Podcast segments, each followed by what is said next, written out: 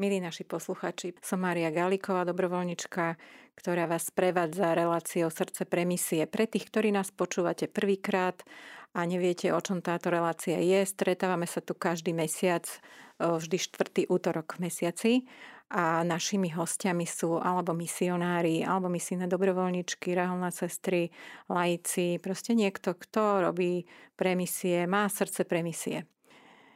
Dnes by som chcela privítať u nás veľmi vzácného hostia a dovolujem si privítať a predstaviť vám Patra Masea Golhu, menšieho brata Františkána. Dobrý večer. Vítaj, Maseo. Ďakujem. Maseo je momentálne pôsobí ako predstavený kláštora pri kostole stigmatizácie svätého Františka v Nových zámkoch v tejto komunite. Ja som veľmi rada a veľmi si cením, že si prijal toto pozvanie, pretože vieme, že si veľmi zaneprázdnený, máš veľa aktivít a venuješ sa pastorácii po celom Slovensku, nielen tejto jednej farnosti. Takže o to viac si ceníme ten tvoj čas, ktorý si, si vyhradil pre túto reláciu a prišiel si až do Bratislavy. Takže vítame ťa a tešíme sa na tvoje zážitky, ktoré nám porozprávaš. Ďakujem za privítanie. Zo začiatku by som chcela tak trošku sa spýtať na tvoje také nielen misijné začiatky, ale také proste tvoje, tvoju motiváciu alebo čo ťa priviedlo k tomu, že si vôbec začal uvažovať o, o povolaní kňastva alebo teda vstupu vôbec do rehole františkánov alebo ako, ako k tomu prišlo, ak teda môžeš tak stručne nám aspoň priblížiť. Prišlo k tomu tak, že po páde komunizmu železnej opony som začal chodiť na strednú školu do Nových zámkov. To bolo v 90. 90. roku. A vlastne bratia sa vrátili do pôvodných kláštorov, tí, ktorí boli na farách alebo ktorí bývali sami na, a pracovali, tak prišli do Nových zámkov a vlastne môj brat Egit, takisto Františkán, my som z piatich detí, mám dve sestry, dvoch bratov, tak ma raz tak podpichol, že na čo stojíš na stanici, však chod na omšu, sú tu tí mnísi, reholníci, tí hnedí prišli, tiež nevedia, kto to je, čo to je. Tak ja som išiel raz do toho kostola, bol tam ešte jeden chalan, taký metalista, no ale hneď nás ten prvý deň, ako sme tam prišli ráno na Svetu Omšu, tak nás zastavil brat Paschal, ešte žije, a ten nás sa opýtal, že bračekovia, nemohli by ste ministrovať? No, tak na mňa hneď prišla taká hrôza, lebo prvýkrát som videl nejakého mnícha. No ale zvedavosť nám nedala, tak sme začali ministrovať, nie na druhý deň, sme prišli obidvaja. Aj dvaja sme skončili v Reholi, to je brat Vavrinec, ktorý bol tiež Bolívii na misiách aj Maroku. No a takto začalo, že Páter Klimko Flory, ktorý tiež už nebojí, tak sa opýta, či chceme na duchovnú obnovu. A tak sme nevedeli, čo to je, tak sme hneď radikálne to odmietli, sme to nepoznali. No ale keď povedal, že hrá sa tam futbal, OPEK a bude mať nových priateľov, tak sme tam išli. A tam, keď sme boli, bolo nás tam 16 z východu aj zo západu, tak tedy si pamätám, že na tom prvom stretnutí prišiel za Pater Ginepro a ten sa ma opýtal po adorácii, kde som, priznám sa, aj troška si pospal, že či chcem vstúpiť do rehole. No a tedy ma prenikol mráz a strach, tak som vykoktal zo seba, že hľadám cestu. No a to hľadanie cesty potom trvalo ďalšie 3 roky po tých všetkých eh, eh, zážitkoch, ktoré boli, alebo aj tie okolnosti života, to bylo nadlho. Tak eh, najväčší okamih bol, keď som mal otraz mozgu a som v kóme ležal 8 hodín po úraze, tak tedy som počul ten hlas tu máš to znamenie, čo si žiadal, lebo som bol ako neveriaci Tomáš a žiadal som pána, nech mi dá silné znamenie, že či mám ísť do rehole alebo sa oženiť. Tak som prišiel františkánom, a keď som bol už františkánov, tak potom e, nechcel som byť e, kňazom, lebo som sa bál toho, že ako budem spovedať ľudí a z tej veľkej zodpovednosti za to všetko v kňazskej službe. Ale srdce mi tak príštilo, tak som povedal, pani, ak ty chceš, tak začal som študovať a skončil som ako kňaz. A už keď som študoval v Bratislave, tak počas e, diakonátu mi prišlo povolanie k misiám, kde som modlitbe počul, že ty pôjdeš do Afriky na misia, tak som išiel.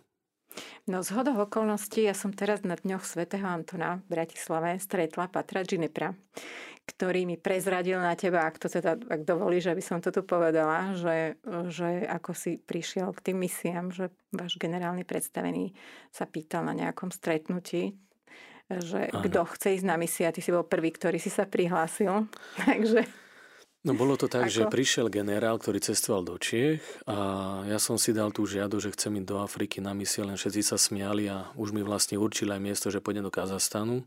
Lenže mesiac na to prišiel generál a pýtal našich bratov, predstavených, že nemu dajú troch e, bratov na misie a jedno miesto bolo aj Afrika. A v Trnave v Kvadrume v záhrade sme sa stretli a ma tam zavolali, aby som prišiel za ním. A pamätám si len tri otázky, ktoré mi dal, že ty chceš žiť na misie? Hovorím, že áno. Že posielajú ťa do Kazastanu? Hovorím, že áno. Ale ja ťa potrebujem v Afrike. Ideš? Hovorím áno.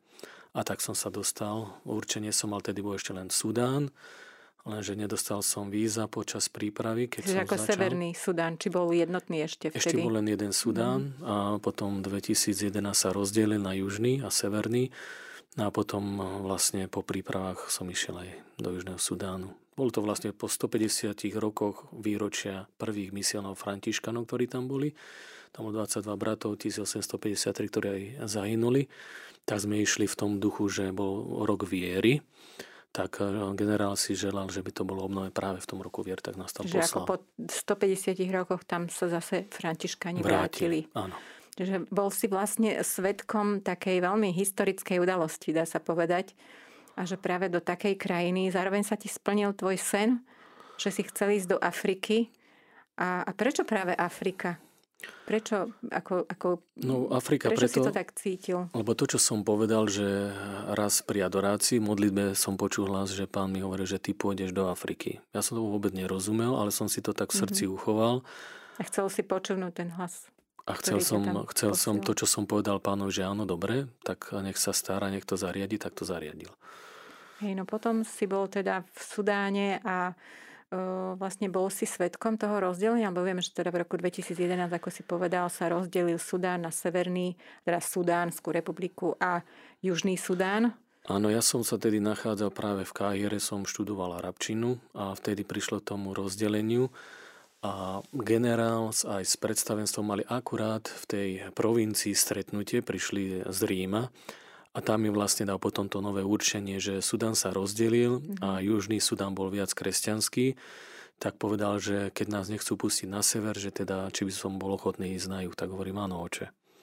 Musel si sa chystať aj nejakou jazykovou prípravou, alebo čo všetko obnášala taká príprava misionára? No keď ma, keď ma keď ma generál povolal tam v Trnave, tak som sa pýtal, ja moja prvá otázka bola, akého rečov sa tam hovorí. Tak mi povedal, že angličtina a arabčina, tak ja som nevedel ani anglicky, ani arabsky, lebo som sa aj učil iné jazyky. Tak som mal takú krátku prípravu v Londýne, som študoval angličtinu 6 mesiacov a potom vlastne rok v Káhire arabčinu. Ale arabčina mala slúžiť pre Severný Sudán, kde som mal na misie ale aj v Južnom Sudáne viacej ľudí, ktorí prišli zo severu, tak aj na úradoch sa hovorilo arabské a anglicky. Už tam nebol úradný jazyk arabčina? Keď si Už tam nebol úradný jazyk arabčina, bola tam angličtina, lebo to bola kolónia mm. kedy anglická. Ja si pamätám, mali sme tam projekty tiež vlastne, začali sme s tebou ešte keď som teda pracovala pre Vysokú školu Sv. Alžbety, tak v tom čase ja som sa dozvedela o tebe, ak to môžem teraz tu povedať verejne, že keď, keď išli natáčať z televízie Lux nejaké dokumentárne filmy do Kene, mali ísť aj do Južného Sudánu za iným misionárom do Rumbeku. Áno. A vtedy som niekde počula, že máme tam brata Františkana, ktorý pôsobí v hlavnom meste Džuba a proste tak som rýchlo, rýchlo ako chudatko, reku, však čo tam robí v takej ďalekej krajine, reku, zabalila som nejaké katolické noviny, čokoládu, viem, že nejakú slaninu, alebo proste niečo takéto slovenské. A, a vzhľadom na to, že teda ešte niečo iné som posielala zase do, do Kene v tom čase na, na projekty, tak som poprosila kameramana, že mali strašne veľa techniky, ale doniesli ti vtedy tento balíček. Takže ja som sa vtedy dozvedela, že máme brata Františkana v Južnom Sudáne. Bolo to také, akože také aj prekvapivé, ale zároveň som cítila, že aké sú tie Božie cesty nevyspytateľné niekedy a že teda v tejto krajine. Pamätám si, to bol pekný pozdrav zo Slovenska. no a mm, čo tak, aký, zažil si nejaký kultúrny šok, alebo čo ťa tak najviac prekvapilo v tejto africkej krajine, čo možno aj negatívne, ale aj pozitívne, keby si tak povedal našim poslucháčom? Tak to bolo celé prekvapivé, lebo to je úplne iná kultúra, mentalita. Ale tým, že sme boli poučení, že ak ideme niekde na misie do Afriky, tak musíme byť ako batola. Že máme zabudnúť na všetky kultúrne naše zvyky a proste sa asimilovať a nechať sa, aby nás oni učili k tomu životu, aký oni žijú. Takže najviac, čo ma tam prekvapilo, bola, hovorím, silná viera tých ľudí. Jednoduchá, silná, úprimná viera, a to, čo som aj viackrát povedal, že naučili ma mať nádej bez nádejí. A čo ma ešte prekvapilo, že aký je tenký ľudský život, v tom význame, že tí ľudia boli vždy pripravení a ani sa ináč nedalo v tých situáciách, že ten fyzický život sme mohli stratiť hocikedy, lebo tamto napätie a tie konflikty boli, ale na druhej strane mi to, ma to naučilo, tak ako aj oni žili, že zo dňa na deň v tej odozdanosti, čo je v Božom slove, že dejte a modlite sa, lebo neviete ani dňa, ani hodiny. Ale nie v nejakom strachu, ale v tej plnej dôvere a viere odozdanosti. Takže toto bolo veľmi, veľmi silné pre mňa. Čo bolo také, čo ma prekvapilo, tak to asi každého by prekvapilo, keď človek ostane vo vojne a v tej bezmocnosti a v tej skaze tých ľudí, že ako náhle sa vedia zmeniť tí ľudia a vlastne sa navzájom, ako tam kmene bolo 65 kmeňov, že sa začali vraždiť. Takže toto bolo pre mňa veľmi silné. Ešte pre našich poslucháčov by sme mohli vysvetliť, že teda Sudán a hlavne teda Južný Sudán e, e, pretrvávali tu skoro 50 rokov občianské nepokoje, tá občianská vojna a nepokoje medzi rôznymi kmeňmi a hlavne tými väčšinovými. Hej, a vlastne e, tí ľudia boli neustále prenasledovaní. Existuje tam veľké množstvo vnútorných vysídlencov, takých akože táborov pre tých ľudí, ktorí musia utekať zo svojich vlastných domovov a nemôžu sa už vrátiť. Hej, čiže o to veď, také ťažšie podmienky aj, aj pre pôsobenie misionára a pre teda nejakú formu evangelizácie. Mm, ako si spomínal, aj si nám tu rozprával o svojich tých ako aj takých ťažkých zážitkoch, že si veľakrát unikol smrti o vlasok. A napriek tomu, čo ťa tam tak um, povzbudzovalo možno vnútorne, ako čo ťa, čo ťa tam držalo, aby si neutiekol napríklad odtiaľ hneď po mesiaci, po dvoch? Keď tam príde nejaký misionár, tak Pán, mu, Boh mu dá skutočne tú milosť a sílu, lebo to nebolo z nás, aby sme tam vytrvali a zostali aj počas tej prvej alebo druhej vojny, keď nás evakuovali. A potom e, tá úprimná láska. Hovorím, tie deti, ktoré tam chodili, tak vždy sa pýtali jednu prvú základnú otázku. Ešte sme sa tam len zjavili. Ostanete tu s nami, keď bude vojna? A keď dáte slovo tým ľuďom, že budete tam s nimi aj v dobrom, aj v zlom, a niečo ako v manželstve, tak potom pán vám dá takú silu, keď sa odozdáte do služby tým ľuďom, že proste nemôžete odísť. To nepochopí človek, lebo keď aj v tej prvej vojne volali, že vráť sa, nehraj sa na hrdinu, to sa nedá. Tam už keď človek je a vidí tú biedu a hovorím, a tí ľudia majú jedinú métu, že im reprezentujete pána Boha ako služobníci, tak ináč sa nedá reagovať. Čiže dal si svoje srdce ozaj tým misiám a, a, a tým ľuďom, ktorí tam žijú a proste uh, ináč to asi ani nešlo podľa tvojich slov, ale napriek tomu akože musel si mať nejakú vnútornú oporu, či vo svojom patrónovi, alebo nejakých svetých, alebo pane Márii, alebo proste čo, čo ti tak najviac, kto ti tak najviac pomáhal? Tak najviac skutočne pán mi jedine pomohol a Matka Božia, ktoré som sa zasvetil, ako som tam išiel. Však to svedčí asi aj o tom, že 7 e, krát skutočne som mohol byť mŕtvý. A nosil som pri sebe ešte relikviu Pátra Pia, to bol môj taký obľúbený svetý po svetom Františkovi, ale tá najväčšia sila je v komunitnom živote. Komunio, Eucharistia, čiže bratstvo. Boli sme tam z troch kontinentov, Pater Jesus bol Američan, Pater Mário bol Austrálčan, ja som bol z Európy a potom prišli ešte dvaja Taliani, ale prvé dva roky sme tam boli sami. Čiže tá sila, sme čerpali tú silu navzájom a z tej komunity veriacich, ktorí sa s nami modlili za nás, my za nich a potom, hovorím, sila bola skutočne z Eucharistického Krista. Ja si pamätám, eh, že sú tam aj rôzne také menšie spoločenstva ako Marina Legia, alebo ešte aké iné ďalšie by sme tam mohli nájsť? No my sme mali vo farnosti, sme mali Máriu Legiu, mali sme, to boli moje najlepšie spojky aj spolubratov lebo tie nás vždy zaviedli, nakoľko tam sú není žiadne čísla, označenia, ani ulic, tam nič vlastne nefunguje, ani pošta tak tie nás vždy zmapovali farnosť. Nač farnosť bola veľká 10x75 km plus e, záchytný tábor 38 tisícový, čo sme mali vo farnosti na starosti. Tak to boli naše modlitebníčky, ale aj spojky, keď niekto zomrel alebo sa narodilo dieťa. Tam sú také rôzne iné liturgické úkony a modlitby pre nich, čo je niečo ešte spojené aj s poverami, lebo to je 150-ročná církev, mladá.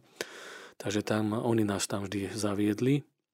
Mali sme tam mládež, ktorá, ktorá spevokol krásny, ale aj mládež, ktorí sa modlili tiež rúženec a rozímali lekciu divina. To bolo veľmi silné, že po nedelu po svete omše ostali aj 2-3 hodiny a delili sa nad Božím slovom a to bolo okolo 90 mladých ľudí. Takže boli tam takéto spoločenstva, ktoré sa vytvorili pri farnosti a potom mali ministranti, to boli tiež riadne spoločenstvo. Neviem, doby na Slovensku 3 hodiny na drevené uhlie so žehličkou žehli si veci, aby mohli byť čistí a dôstojní pri oltári v službe. Mali sme tam tanečnice liturgické, dievčatá, ktoré chodili aj s chlapcami, lebo tam je úplne iná liturgia, jak u nás. Ten ráz liturgie, tam sa viac tancuje a spieva, ale skutočne zo srdca a z radosti. Takže tá sveta omša 3 hodiny niekedy bola aj málo. Ako v Takže, nedelu, či aj cez sviatky? No, cez týždeň, keď sme cez mali, tak to nebývali? bolo také hodinu aj pol, ale cez sviatky, tak tie 3 hodiny to bolo, áno. Takže je to neporovnateľné. A mali sme ešte skup... áno, mali, pardon, mali sme skupinu katechétov, ktorí boli nezaplatiteľní, pretože niekedy na tie vedlejšie e, dedinky, čo sme mali filiálky, sme sa dostali možno raz za mesiac. A keď bolo mhm. obdobie dážďov, tak to nebolo možné. Takže oni tam v domácu církev, partikulárnu vlastne, oni ju tam zachraňovali tým, že viedli aj modlitby a dokonca aj krstili pred nami, keď sme tam neboli. Čiže pôsobili ako v takej diakonskej uh, nejakej službe, dá Môžeme sa povedať, povedať, že zastupovali aj tieto niektoré zodpovednosti. No určite to o, bolo veľmi náročné aj čo sa týka, mm, ja neviem, financií alebo aby, aby ste nejako medzi takými chudobnými, lebo Južný Sudán je jedna z najchudobnejších, respektíve je mm, no, druhá alebo prvá to sa tak strieda. Prvá e, najchudobnejšia krajina na svete, respektíve teda už na poslednom mieste, čo sa týka HDP alebo hrubého produktu. Hmm. Takže e, ako, ako ste boli vlastne tam financovaní, kto vám pomáhal, alebo tí, tí veriaci vám asi nejako nevedeli podporovať vaše aktivity? Tak bolo to na základe milodárov, ktoré sa získavali, pretože to bola generálna misia, ktorá patrí pod Rím, to nebola naša provinčná misia slovenská, ani nemáme nejakú takú, tak oni zháňali peniaze, ale väčšinou peniazy prichádzalo z Ameriky, čo viem. A ostatné provincie, máme taký fond, kde sa podporujú celosvetové misie, tak z toho sa ešte tiež čerpali nejaké peniaze.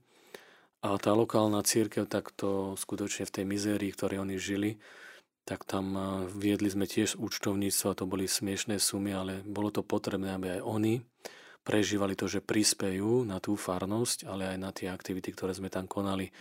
Takže toto bola tiež taká veľmi, veľmi opatrná vec, aby sme proste tých ľudí nepokazili, tak ako sa mm. v Európe a inde skazili ľudia, že pre nich je viac sú peniaze ako hodnota človeka a života tak v tomto sme boli veľmi opatrní aj s nejakými takými dotáciami. Zo Slovenska sme mali však e, e, vy ste boli e, zodpovedná za dobrota pre Afriku, takže niektoré projekty ako Chlieb svätého Antona, čo bolo... Bochník svätého Antona sme áno, mali. Áno, čo bolo v Digale základnej školy sa podporovalo strava, tak boli aj takéto, takéto projekty, alebo na Dobrá novina nám pomohla. Hej, z, zo studňou, čo sme mhm. vyvrtali tam vo farnosti, aby deti mali čo piť, ale aj ľudia chodili potom na vodu. Takže boli také drobné projekty, jeden tiež z Ameriky, tam ten spolubrat ďalšiu studňu vyvrtali tam na filiálke. Takže takto sme fungovali. No. Čiže taký tí miestni, bohatí, lebo akože vieme, že v týchto krajinách, kde vládne diktatúra, je veľký rozdiel medzi malou menšinou bohatých a teda väčšinou tých najchudobnejších, najbiednejších, tí miestni bohači ako nepodporujú tých No chudobných. tam uh, asi veľmi ťažko. Tam ani nejakí bohatí moc neboli, iba tí, ktorí boli možno vládni predstavitelia, ale tam hmm. stredná generácia, žiadna stredná vrstva, pardon, a tí, tí ostatní žili v mizérii. čiže zo dňa na deň, až tak, že, že niekedy skutočne tam ľudia od ľadu zomierali. Ale zomierali aj tých rôznych chorôb, ktoré tam neboli e, jednoduché liečené, keby tam boli nejaké tam tieto medicínske prostriedky a tabletky, tak by im to pomohlo. Takže oni tam zomierali, tam je malária, to je malárijná oblasť, tak ja som sa niekedy hral aj na doktora, pretože keď som aj išiel na tie filiálky, tak som mal vždy veľkú brašňu. Nabratú testami na maláriu a paracetamolom a antimalárikmi, čo boli lieky potrebné Takže najprv som sa za nich pomodlil, sviatosť pomazania chorých, od detí až po najstaršie, o to sa celá dedina zhrupla a potom vlastne boli testovačky a koľko človek mal, tak toľko im pomohol. No ale veľakrát už, či už na žltú zimnicu alebo nejakú žlt, e, žltú zimnicu a iné tieto choroby, to už nebolo možné im pomôcť. Takže veľa ľudí a hlavne deti, to bolo nám tak ľúto, že človek tam videl zomierať malé deti ktorým ne, nebola poskytnutá pomoc, lebo nemal im kto poskytnúť no, pomoc. No, to musí byť asi najsilnejší zážitok, keď si musel pochovať dieťa. Tak ale... bolo to silné zo začiatku, ale keď tam ten život a smrť sa striedali veľmi rýchlo, tak človek akože už si na to poviem, nie že zvykol, ale už nemal až takú tú citlivosť, ako má pri prvom pohrebe alebo tak. Ale Afričania zase berú ten život trošku ináč. Ako... To som chcel povedať, že oni berú ten cycle, čiže ten kolobek života, že život sa príjma a zomiera ten, ale oni žijú v tom, že tí, ktorí aj zomrú vlastne v tom našom eh, kresťanskom duchu, že tí ľudia vlastne život sa neodníma iba mení a že sme spojení cez modlitbu a že raz sa stretneme. Čiže to je pre nich veľmi silné. Že majú tú nádej Áno, v tejto nádeji žijú. Čiže oni neprežívajú tak tragický smrť človeka, ako my ju prežívame v našich zemepisných šírkach. Čo je potom lepšie aj pre nich. Áno. Maseo, ty si sa vrátil, ešte teraz sme skonštatovali, že vlastne bude výročie 7 rokov, čo si sa vrátil z misií. Čo to zanechalo v tebe? Čo, čo ti to prinieslo niečo pozitívne do života? Alebo možno aj negatívne, ale viac sa zaberajme radšej na to pozitívne. Tak to pozitívne, čo zanechalo v mojom živote aj v mojom srdci a mysli, lebo človek tam zažil veľa vecí, tak hlavne to, čo som už spomínal, že naučil som sa ako veriť, to ma naučili tí ľudia. Tiež ma naučili, že najdôležitejšie v živote sú vzťahy mať rodinu, lebo pre nich bola rodina prvorada a boli ochotní aj za rodinu zomrieť, ale rodinu nevnímali len ako otec, mama a súrodenci, ale oni vnímali rodinu až do možno 3. 4. kolena, ak to povieme, druhé, z druhého kolena sesternice bratrancov. Naučilo ma to tiež, že z každého problému je v živote východisko s pánom a tiež ma naučilo, aby som sa delil o to, čo mám, lebo tí ľudia sa delili z plnosti srdca. A tam išlo nielen o dobré slovo, tam išlo nielen o zdieľanie, čo sa týka materiálnych vecí alebo jedla, ale hlavne, čo ma naučili, je zdieľanie viery, čiže evangelizovať. Vo Afrike skutočne nenájdete niekoho, kto neverí a my sme tam mali rôzne tie denominácie, však len v Južnom Sudáne bolo asi 200 cirkví boli tam aj sekty, ako Jehovovi svetkovia a iné. To je dosť vysoké číslo, by som povedala, na takú malú krajinu. No, je to dosť, ale tak tie na, najpočetnejšie náboženstva bolo vlastne naša rimokatolická církev a anglikánska církev, lebo tí prví misionári tam zasiali toto, tento koreň evanielia, ale bolo tam napríklad 25% animistických ešte stále náboženstiev, takže ono to bolo tam, bolo to pestré bolo to pestré. A tým, že tí ľudia 80% nevie čítať a písať, takže dosť aj čo tam prichádzali misionári z iných denominácií, tak tí ľudia ich eh, vlastne príjmali a... Tak ono to má vlastne aj výhodu, takú, tá negramotnosť by som povedala, že nepotrebujete tlačiť nejaké drahé učebnice náboženstva, nejaké letáčiky, pri najlepšom obrázky svetých. Hej, čiže Áno. v tomto ste ušetrili v úvodovkách výdavky, ale zase na druhej strane sa tá, tá, tá viera šíri iným spôsobom. Áno, tá viera sa šírila svedectvom života a pre nich je vzácne to, čo my sme si tu nechali ukradnúť, že vedia načúvať. Vedia načúvať srdcom aj človeku a vedia načúvať aj Bohu. Čiže v Južnom Sudane sa nikto neponáhľal Keď som sa vrátil na Slovensko, tak som bol z toho, ma hlava bolila, že jak ľudia sú tu nastavení v tom systéme, v ktorom žijeme, že každý je uponáhlaný a nikto nemá čas ani na Boha, ani na druhého človeka. Vlastne, poviem to tak jednoducho, aké by sme boli vazálmi nejakého systému, ale zabudli sme na podstatu. Takže to ma naučili, že ľudský život a vzťah aj s človekom je veľmi podstatný pre to, aby človek mohol rásť, aby človek mohol svoj život zdieľať ale aby človek mohol vlastne nestratiť svoju hodnotu a hrdosť, ktorú má od Boha. No, to je asi to najzácnejšie, čo si si odtiaľ mohol priniesť.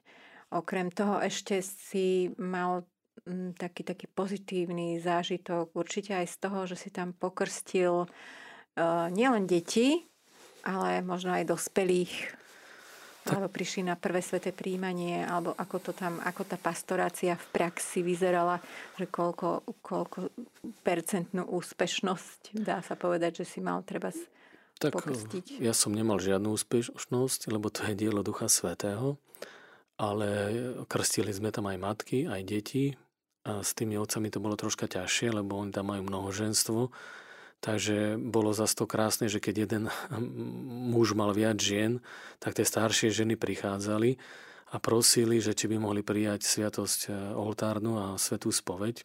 Ale v církevnom práve je taká možnosť, keď ten muž sa zaviaže, že nebude s tou ženou žiť aktívne, Takže sme chodili a babky boli veľmi radi. To bolo úplne nádherné, ak sa tešili z toho, že po rokoch mohli začať príjmať Eucharistiu a mohli prichádzať na svetú spoveď. Prvé sveté príjmanie deti mali veľ, veľkú radosť, pretože v tých katechézach, ktoré sa robili, pomáhali nám v tom skutočne katecheti, lebo ja som mal, my sme mali v našej farnosti 22 kmeňov, čiže 22 jazykov si dajte dokopy a ešte čo boli nuery v kempe, tak to bol ďalší jazyk. Takže bolo, bolo tam radosti z prijatia Eucharistie, bola tam radosť toho, že ženy sa mohli vrátiť na novo. Ale bol, ma, zažil som tam počas tých 3,5 rokov jeden sobáš a to bol manželský pár, ktorí boli tradične zosobášení a mali už 7 detí. Takže tam to by bolo nadlho tu rozprávať ohľadne vena, tam oni majú ešte stále také tradície, že musia splácať e, muži, keď si zoberie e, nejakú ženu za manželku, tak tej druhej rodine, e, vlastne buď či už krávami alebo kozami, tak musí vykúpiť tú ženu, až potom sa môžu zobrať. No ale v tomto prípade pán urobil taký zázrak, že tá druhá rodina, ktorá prijala Krista, napriek tým tradíciám, niečo ako Božom slove, ak Ježiš niekedy porušil tradície, tak porušili tradíciu a títo manželia sa zobrali. To bol prvý a posledný manželský pár, ktorý som mal vo farnosti spolu s bratmi, že po tom trojročnom pôsobení tam oni sa zobrali. Tak to sa celá farnosť vlastne radovala, boli veľké oslavy, až také, že tam bolo asi 300 ľudí a bolo to na dva dní, takže oni sa vedia radovať z mála, ale zo šťastia a to, čo nám možno tu chýba tiež, to ma naučili, že mať radosť z toho, že druhý má radosť, alebo dožičiť plným prejažtím tomu, kto nemá a keď sa mu niečo zadarí, tak tešiť sa z toho úspechu.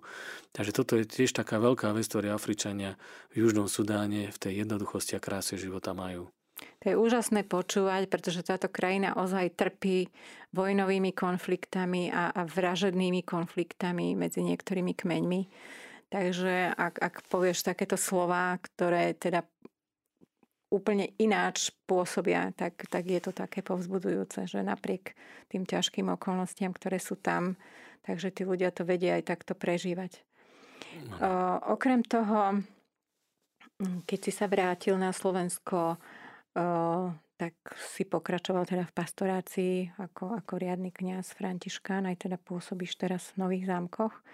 Mávaš ešte nejaké mm, prezentácie alebo rozprávaš ľuďom o svojich zážitkoch na misiách alebo tak keď som sa vrátil z misií, tak som pôsobil v Lohovci, odtiaľ som aj odchádzal na misiu a keď som sa stretol s otcom biskupom Jánom Orošom, tak eh, to bolo pre mňa veľmi silné, keď mi povedal, že modlil som sa za teba celý ten čas, ako si bol na misii, lebo som bol pýtať aj požehnanie od neho, na misii aj od svojho provinciála, ale aj od neho ako sidelného biskupa. A on ma zaviazal, lebo začal sa pýtať, tedy keď som bol za ním, tam sedel asi dve hodiny, že ako tam bolo. A keď som tie veci rozprával, tak mi povedal, Pater Mase, ja vás zavezujem, že vy musíte hovoriť o týchto veciach. Ja nerad vystupujem v médiách, sa priznám, tak som počul v poslušnosti to, čo mi povedal. Tak prvé tie roky som nevedel, kde skorej skočiť, lebo ma volali rôzne školy, či už stredné, základné, aj rôzne iné farnosti, tak som hovoril o misiách. Ale tým, že človek už je tu dlhšie na Slovensku, tak sú aj iní misionári, ktorí majú čerstvejšie informácie alebo iné skúsenosti. Takže teraz už len tak spontánne, keď ma niekto osloví, tak idem, ale priznám sa, že už všetko to, čo tam človek prežil po tých 7 rokoch, niektoré informácie sa mi strácajú už. Tak ale tie najväčšie zážitky určite zostávajú. A je dôležité povedať, že ty si vlastne bol prvý Slovák misionár v Južnom Sudáne. A, a v takej ozaj o, krajine, ktorá je najchudobnejšia a teda najviac postihnutá týmito vojnovými konfliktami. Neviem, Takže... či som bol prvý, lebo v Salesiani tam majú misie a raz spolužiak Dávid, ktorý bol um, za Bielým Nílom, tam mali svoje misie, Salesiani spolu, čo mm-hmm. sme študovali v Káhire, tak on ma pozval a tam som stretol jedného salesianského pátra, Dona, vlastne oni sú Donovia, ktorý bol Slovák, ale neviem, či tam prišiel ale predo mnou alebo v Južnom Sudáne nebol keď čo si pamätám určite. Tak to už neviem. Takže bol si prvý, aj si prvý Slovák stále ešte, ktorý bol v Južnom Sudáne. Slovák, hej, ale Slovenka bola Veronika Ráciková, ktorá sa nevrátila. Ráciková. No to by sme ešte mohli povedať, že vlastne si sa s ňou osobne poznal a že ťa hlboko zasiahlo, keď teda uh, sa jej stala tragédia ešte pre tých poslucháčov, možno by sme povedali, ktorí nevedia o tom. Bola sestrička Veronika Rácková. Sestrička Veronika Ráciková pochádza z Bánova, to je asi 10 km od mojej dedinky, odkiaľ ja pochádzam z Hulu. A stretli sme sa na misiách e, v Južnom Sudáne. Ona tam bola už, keď som ja tam prišiel, tak 2,5 roka predtým. Boli sme v kontakte, lebo bola v susednej dieceze asi 110 km odo mňa a chodila ako lekárka s e, ambulanciou, čiže so sanitkou nakupovať lieky do Džuby, do hlavného mesta. Tak pri tej príležitosti sme sa viackrát stretli, ale boli sme aj spomen, e, spojení cez e, telefón a sme si vždy hovorili, že aká je situácia kde. A keď som mal nejaké zdravotné problémy, tak nakoľko bola lekárka, tak som s ňou aj konzultoval, tak mi veľakrát pomohla. A naposledy som mu videl pred udalosťou asi 3 týždne. Sme sa stretli a sa ešte tešila, že ide na Slovensku, lebo som sa pýtal, ako to býva, že Slováci väčšinou, keď ideme domov, tak si prinesieme tie naše klasické slovenské veci, či je to klobása, slanina, alebo aj slivovica na dezinfekciu. Tak natešená z obnovy z Holandska sa vrátila, bola aj s pápežom, mali nejakú audienciu, tak povedala, že, že nepotrebuje nič že ona o dva týždne, o tri ide domov a jej sestra, ktorá už tiež zomrela, Pavla, že bude sláviť 70. To bolo naše posledné stretnutie. Potom ja som išiel na Slovensko na kapitulu provinčnú a už sme sa nevideli. A Veronika Racková sa stala mučenička. Zabili ju ozbrojení, ozbrojené zložky pri výkone jej povolania, keď išla z nemocnice, kde viezla rodičku, ktorá mala dvojičky Takže máme slovenskú mučeničku, dá sa povedať, ktorá položila život za ochranu tých najbiednejších v tejto krajine. Áno. Uh, Maseo, ja by som sa ešte spýtala, uh, čo sa týka takých, uh, takých praktických vecí ako misionár, uh, či si sa stretol s nejakými um, problémami, čo sa týka komunikácie ako si hovoril, že si sa učila angličtinu o, pol roka, okrem toho arabčinu, ale tam e, v Južnom Sudáne je 70 kmeňových jazykov, ako myslím si, že všade si sa nedohovoril, lebo ako si tam slúžil Svete Omše, alebo proste v akom jazyku? Aby, aby tí, tí úplne obyčajní ľudia mohli mať priamo kontakt alebo pri spovedi trebárs. Tak my Slováci máme výhodu, že máme veľmi ohybný jazyk a niektoré tie hlásky, ktoré má kmeň Bary, lebo ja som bol, hlavne bolo tam najviac tých ľudí z kmeňa Bary, ďalších sedem príbuzných kmeňov má podobné niečo, jak my slovanské jazyky, takže tí rozumeli tiež. Tak učil som sa tento jazyk, v tom som aj slúžil Svete Omše a potom neskôršie aj som spovedal po tých, e, lebo tam nemáte žiadne učebnice, nič, pís ako počuješ. Čiže kto ťa učil ten jazyk? Deti vlastne. nás učili na ulici a potom bol tam jeden uh, učiteľ, ktorý vedel po anglicky, tak ten nám vysvetlil niektoré veci, ale to tak na začiatku. Tak hovorím, pre mňa z tých e, spolubratov, čo som mal, to bolo najľahšie asi ten, zvládnuť ten jazyk, aj som bol najmladší, to je pravda. No používali sme potom angličtinu, tí, čo prišli e, z kempov záchytných počas tých vojen, ktoré tam boli z Ugandy a z Keni, tak tí vedeli po anglicky dobre. A tí, ktorí prišli zo severu, zo severu tak tými sme e, arabsky rozprávali. Ale nemôžem povedať, že by som nejak e, veľmi ovládal úplne tie jazyky, ale dohovorili sme sa. No a potom som sa naučil ešte v nujerčine rozrešovať, keď som chodil do kempu ale vždy sme mali tlmočníkov katechétov. Len to potom tak uh, veľmi tak radosne vyznelo, keď som zistil, že ten uh, lokálne jazyky majú veľmi málo slov. Hej, že to bolo veľmi ťažké pre nich preložiť niečo z angličtiny alebo z arabčiny, to je ešte viac jazykovo zdatný jazyk. Čo sa týka slov a významov, tak akože som ich obdivoval. Oni prekladali. Čiže oni si nerozumia tými jazykmi tak ako čeština, slovenčina? Nie. To sú úplne odlišné jazyky. Nie a veľakrát, keď prišli aj vo farnosti krstiť a mali byť náuky, tak ani vlastne katecheta náš jeden, ktorý vedel 7 jazykov, ale nie príbuzných, tak niekedy sme boli v koncoch a bolo to už len tak, že nech ich pán vedie. No. Čiže aj tie homílie boli asi náročné zase v týchto jazykoch, aj napriek tomu, že to bol teda taký jednoduchý jazyk. Tak to bolo pre mňa asi také najnáročnejšie aj pre tých spolubratov, že znížiť sa a vlastne jednoducho rozprávať o tých eh, božích veciach a o evanelium tlmočiť eh, tým domácim eh, obyvateľom. A naučil si sa, akým spôsobom, že tá Sveta Omša má trvať 3,5 hodiny alebo 3 hodiny v nedelu. Oni to tak to naučia. spontánne.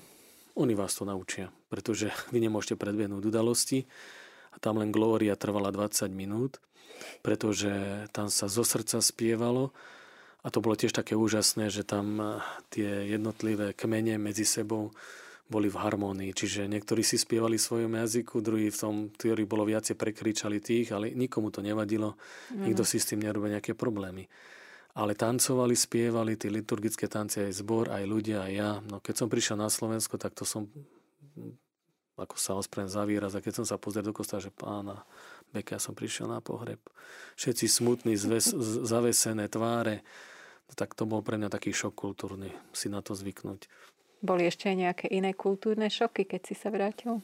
No boli kultúrne šoky, keď som prišiel a ma sestra bola zobrať rodná na Švecharte a ma brala domov, tak sme sa zastavili, neviem, či to bolo Tesco alebo nejaký iný obchodný reťazec, tak sanka dole, keď som videl, že koľko potravín tu ľudia majú a tiež potom vodu, ktorú my sme tam šetrili, že jak sa tu vodou plýtva, to boli na mňa také kultúrne, akože čo sa týka o, o, o telo, ak ide, že, že to si, ani si to neuvedomujeme. A tiež, že máme elektrinu. Tam ste nemali. Vlastne ako ste mali vybudovanú tú misijnú stanicu, že keď ste tam prišli ako po tých 150 rokoch, tak mali ste nejaký svoj pozemok, alebo ste prenajímali nejakú budovu, alebo... No nemali sme nič. E, my sme vlastne začínali z nuly s tým, že nás prichylili komboniáni na prvý mesiac. Potom sme chceli zbývať, dali nám nejakú West, to bola taká časť Džuby, úplne na okraji najchudobnejšia, tam nás poslali ako františkánov, ako pastoračné centrum, tam bolo neskôr farnosť. Tak sme chceli zbývať do Tukulov, ale hneď nás upozornil tam jeden, ktorý mal mm, tehlový dom. On Čo bol... je Tukulu ešte, aby sme povedali našim poslucháčom? Tukul to je vlastne, hore máte mm, trávu sušenú, to je ako strecha a okolo máte bambusy nabúchané s kolmi ktoré sú medzi tými bambusmi sú tiež prerezané a obité tie koly a tam je kameň a omietnuté to blatom. Čiže také jednoduché blato. domčeky so Áno, jednoduché strechu. domčeky, len kvôli prepadaniu a tomu, že e, vláda nevyplácala vojakov, tak tam častokrát sa prepadali tie domy a aj vykradli, niekedy aj zastrelili kvôli nejakému jedlu alebo kvôli peniazom, tak nás dali do takého domu, ktoré vyzeralo jak basa, ale to z vlády jeden ten bari pán prišiel vo farnosti, že tu budete bývať, tak nechceli sme tam ísť, ale potom nám to vlastne dvakrát zachránilo život. A potom neskôr ste si tam postavili nejaký potom sme si príbytok? postavili farnosť, vlastne pastoračné centrum, aby slúžilo aj pre tých ľudí. A keďže cieľom misie bolo žiť s tými ľuďmi, priniesť, priniesť im našu spiritualitu bratstva a adorácie a plus sviatosti, hej, že prostriedky k dosiahnutiu skutočne naplneniu života Božím duchom, tak sme mali ešte jednu úlohu, ktorú nám dal generál a to bolo, že aby chlapci, ktorých sú domorody a budú cítiť povolanie, aby vlastne mohli slúžiť svojmu národu a na tých miestach, kde sme my pôsobili. Čiže naš, naša misia spočívala naštartovať tú misiu, aby domorodí chlapci mohli po pár rokoch prísť a viesť si tú domácu církev, lebo to je najlepšie. Takže my sme tam toto spĺňali, mali sme tam postulantov, to, čo som možno spomínal za kulisy, najprv ich bolo 5, potom ďalších 6 a tí chlapci odchádzali do Kampaly, kde mali postulát a potom išli do Tanzánie, kde študovali a mali noviciát a teológiu. Maseo, ty si bol v Južnom Sudáne, ale okrem rehole františkánov tam boli ešte aj nejaké iné reholné spoločenstva, kongregácie. Z akých krajín, alebo teda s akými si sa najčastejšie ty kontaktoval, ktorých si tam stretol? Tak prví misionári, ktorých som stretol, boli komboniáni z Talianska. To vlastne najväčší misionár po Františkánoch, ktorí tam prišli. A mali tam aj sestry, boli tam rôzne iné kongregácie, ale boli tam aj lokálne e, sestry, ktoré založil e, talianský biskup. Tuším sa volá Mazoldy, už si to nepamätám presne. A to boli sestry Boského srdca. Nedávno som akurát čítal, že tam dve boli tiež zavraždené, tie misionárky a boli tam um, bratia Martina de Pures a ďalšie iné eh, kongregácie, také menšie. Mali sme také stretnutie, ale hovorím, nepamätám si všetko, ale národnosti nás tam bolo, raz sme sa tak počítali, tak viem, že to vyšlo okolo 25 národností, čo sme tam pôsobili, pretože raz do roka sme mali stretnutie, čo zabezpečovala jedna taká, že solidarita so, s Južným Sudánom, také kresťanské spoločenstvo, medzinárodné, tam boli aj laici, aj zasvetení. A sme mali také stretnutie, kde sme vlastne mali duchovnú obnovu, ale sme sa aj vzájomne zdieľali o tých zážitkoch alebo aj o tých pastoračných e, skúsenostiach a modeloch, že čo je dobré robiť, čo nie je dobré robiť a potom sme mali tiež také e, odporúčania, aby sme sa lepšie poznali, že komunikovať viac medzi sebou. Ale presne neviem povedať, koľko tých kongregácií inštitúcií. Salesiani tam ešte boli cez, e, cez most, takže s kým sme sa mali taký úzky vzťah. No určite a okrem toho, že si teda pôsobil ako kňaz, misionár, ozaj v takých misiách ad gentes, dá sa povedať, že sú to teda misijné územie, kde ľudia ešte Krista nepoznajú. Čiže boli to také úplne učebnicové misie, tak vykonával si okrem toho ešte nejaké charitatívne činnosti, že si tam pomáhal ľuďom, ktorí chodili za vami a pýtali peniaze na vzdelanie pre svoje deti, či už katechetov. To viem, že my sme vtedy začali spolu spolupracovať. Áno. A bochník svätého Antona, to bolo tiež také požehnané dielo. Áno, a potom sme spolupracovali Mary Immaculate z Indie, čo boli sestry aj bratia. Tie tam ešte sme... pôsobia? Áno, tí sú tam stále. Tí, myslím, že už teraz tam pomaly budú aj najpočetnejší, lebo skutočne z Indie veľmi veľa misionárov v celej Afrike. To je taký, by som povedal, boom, že tá oblasť Kerali, tam prichádzalo strašne ich veľa. Tak e, s nimi sme, pomáhali sme si navzájom, keď sa stávali kostoly, ale s financiami projektovať aj projekty, ktoré mali sestry ohľadne e, polnohospodárstva, aby vyučúvali tých domorodých obyvateľov, ako efektívnejšie vlastne sadiť a tú úrodu tam pestovať a ako, ako majú metodológiu k tomu. Takže s nimi sme tak úzko ešte spolupracovali. No v takej krajine, kde dlhé obdobie sucha a počas obdobia dažďov neprší, je asi to polnohospodárstvo veľmi náročné.